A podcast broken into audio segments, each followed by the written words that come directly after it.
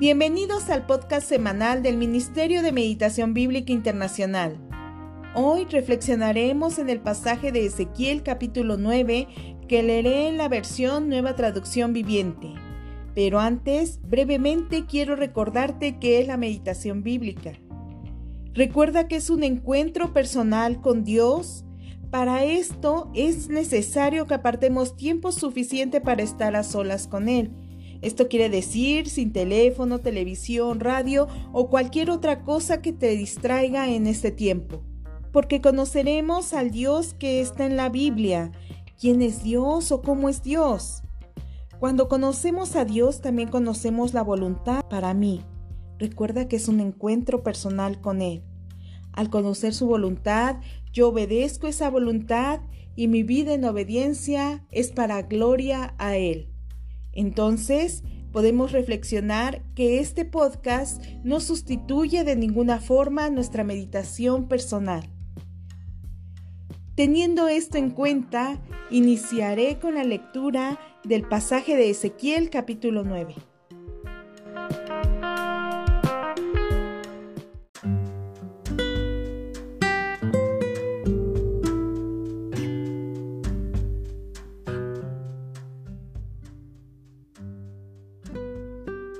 Entonces el Señor dijo con voz de trueno, Traigan a los hombres designados para castigar la ciudad. Díganles que vengan con sus armas. Pronto entraron seis hombres por la puerta superior que da al norte, y cada uno llevaba un arma mortal en la mano. Con ellos había un hombre vestido de lino que llevaba un estuche de escriba en la cintura. Todos se dirigieron al atrio del templo y se pusieron de pie junto al altar de bronce. Entonces la gloria de Dios de Israel se elevó de entre los querubines donde había reposado y se movió hacia la entrada del templo. Luego el Señor llamó al hombre vestido de lino que llevaba el estuche de escriba. Le dijo, Recorre las calles de Jerusalén y pon una marca en la frente de todos los que lloren y suspiren por los pecados detestables que se cometen en la ciudad. Luego oí al Señor decir a los demás hombres, síganlo por toda la ciudad y maten a todos los que no tengan la marca en la frente. No tengan compasión, no tengan lástima de nadie. Mátenlos a todos, ancianos, jóvenes, muchachas, mujeres y niños. Sin embargo, no toquen a ninguno que tenga la marca. Comiencen aquí mismo en el templo. Entonces ellos comenzaron matando a los setenta líderes. Contaminen el templo, mandó el Señor. Llenen los atrios con cadáveres. Vayan. Entonces ellos salieron y comenzaron la masacre por toda la ciudad. Mientras mataban a la gente, yo me quedé solo. Caí con el rostro en tierra y clamé, Oh Señor soberano, ¿acaso tu furia contra Jerusalén destruirá a todos los que queden en Israel? Me contestó, los pecados de Israel y Judá son muy, pero muy grandes. La tierra está llena de homicidios, la ciudad está colmada de injusticia.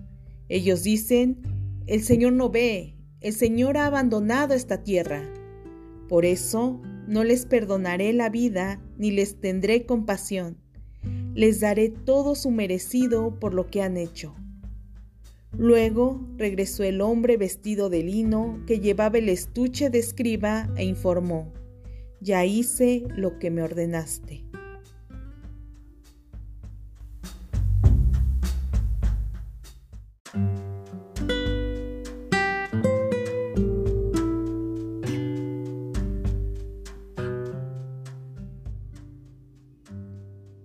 Este capítulo 9 es parte de un bloque en el libro de Ezequiel que abarca del capítulo 8 al capítulo 11, donde se muestra la visión acerca del templo y del juicio que Dios traerá sobre él y sobre Jerusalén.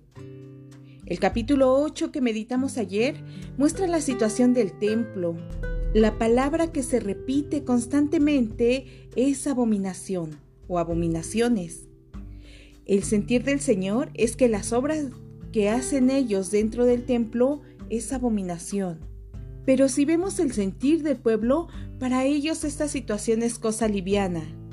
Es por eso que en el capítulo 9 Dios anuncia juicio contra el templo y contra Jerusalén. ¿Qué podemos ver en las enseñanzas de este capítulo? En el versículo 9 recuerda que este pueblo es pecador, pero no está hablando acerca de un pueblo pagano, Recordemos de quién está hablando Dios. Está hablando de un pueblo que fue rescatado por Él de la esclavitud, que estaba destinado a morir. Es tomado por el Señor y a lo largo de la historia Dios fue dando su palabra. Permitió que se construyera un templo donde Él juró que moraría como rey. Pero si vemos eh, la actualidad de lo que nos muestra este pasaje, el pueblo afirmaba que Dios no los veía, que Dios había abandonado la tierra. Entonces ellos, en ausencia de su rey, en ausencia de Dios, podían hacer lo que quisieran, porque al fin y al cabo Él no estaba allí. Meditemos en nosotros. También nosotros fuimos rescatados del mundo por la gracia de Dios. Aunque éramos merecedores de la ira del juicio de Dios, por la obra de nuestro Señor Jesucristo fuimos rescatados y se nos fue dado el Espíritu Santo para ser morada del Dios vivo, morada del Rey. Entonces meditemos de qué forma estamos nosotros llevando nuestra vida. Pensemos si en nuestra vida cotidiana hacemos a nuestro parecer lo que mejor nos conviene sin consultar a Dios. Por ejemplo, en el trabajo, nos guiamos en corrupción, al fin que todos los de mi trabajo viven de forma corrupta, viven engañando al patrón. Si soy patrón, vivo robándoles del sueldo a las personas que tengo a mi cargo. Y pensamos que Dios está ausente en medio de mi trabajo. Cuando estamos compartiendo con nuestros compañeros de la escuela, ¿nos comportamos igual que ellos? ¿Hablamos palabras oeces o palabras en doble sentido? Porque pensamos que Dios no nos ve. Pensemos, cuando estamos planeando nuestra vida, ¿qué lugar ocupa Dios? ¿Acaso estamos planeando las cosas como si el Señor no estuviera en nuestra vida?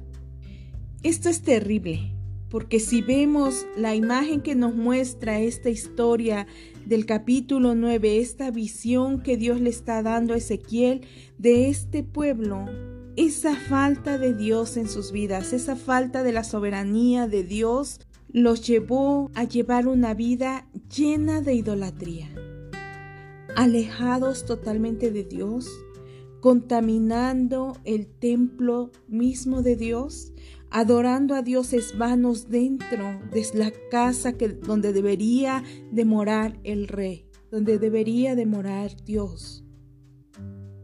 Pensemos en esto.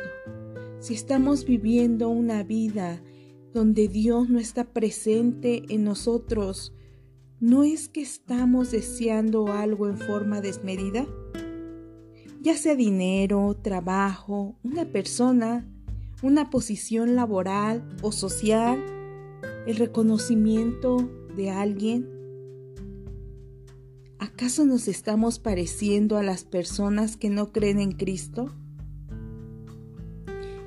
En medio de esta situación terrible que nos muestra acerca del pueblo, de la forma de vida del pueblo, en el versículo 4 vemos que aún en medio de toda esa perversión, hay personas que no participaban de estas abominaciones. Hay personas que lloraban y, y clamaban a Dios por esta situación. Ellos sí estaban viviendo bajo el gobierno de Dios, reconociendo y conociendo al Dios como su rey. Se duelen por la actitud del pueblo. Entre ellos estaba Ezequiel. Para ellos, para este pueblo que no se contaminó de la corrupción que los rodeaba, Dios manda al hombre vestido de lino que ponga una marca en ellos. Esto es muy importante porque a lo contrario de lo que decían las personas del pueblo, que Dios no los veía y que Dios había abandonado la nación, la ciudad, podemos ver que Dios no solamente ve el pecado terrible del pueblo, sino que también ve a las personas que no se contaminan de esta situación. Podemos ver cómo los salva, cómo le, les da vida, los salva de la muerte. El actuar de Dios es de amor hacia esas personas que no se han contaminado. Pensemos ahora, ¿cómo estamos viviendo nosotros? Porque a veces nosotros nos queremos excusar en que mi familia vive de esa forma, en mi trabajo no se puede elaborar de forma diferente, que en mi escuela yo no puedo dejar de participar porque todos lo hacen y aún en mi iglesia que esté, si es que está yendo hacia mal, nos excusamos de esa forma, pero ¿qué nos muestra la Biblia en este versículo? Que se puede vivir sirviendo al rey aún en medio de la peor corrupción. Dios anuncia juicio contra el templo y contra el pueblo de Jerusalén. Él va a destruir todo, ancianos, jóvenes, mujeres y niños. Toda la ciudad iba a ser masacrada, iniciando por su santuario. Pero en medio de ese juicio hay algo terrible que nos muestra también el pasaje. Si leemos con detenimiento el versículo 3, vemos cómo la gloria del Señor se está preparando para salir de ese lugar. Dios no puede morar en medio de las abominaciones, así que Él va a salir de ese lugar.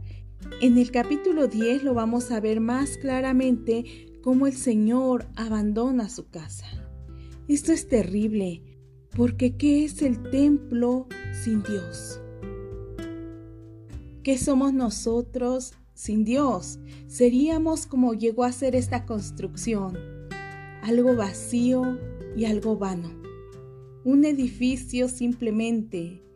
Recordemos que nuestra vida depende únicamente de Dios.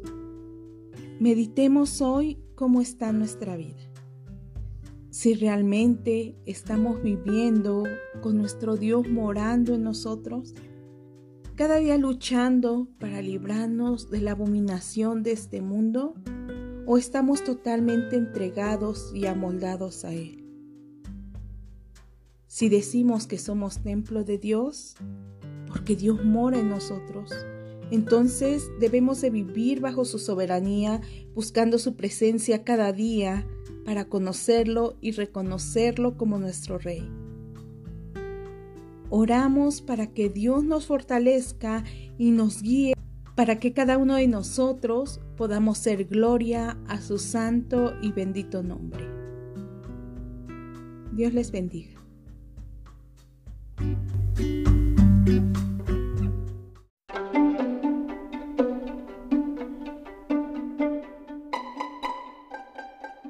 Invitamos a compartir este podcast con tus contactos y amigos y asimismo a visitarnos en nuestras redes sociales, donde podrás encontrar más herramientas de apoyo para tu meditación personal y los seminarios mensuales. En la página web www.meditacionbiblica.com, suscríbete en YouTube como Meditación Bíblica Internacional, síguenos en Facebook y en Instagram como Meditación Bíblica.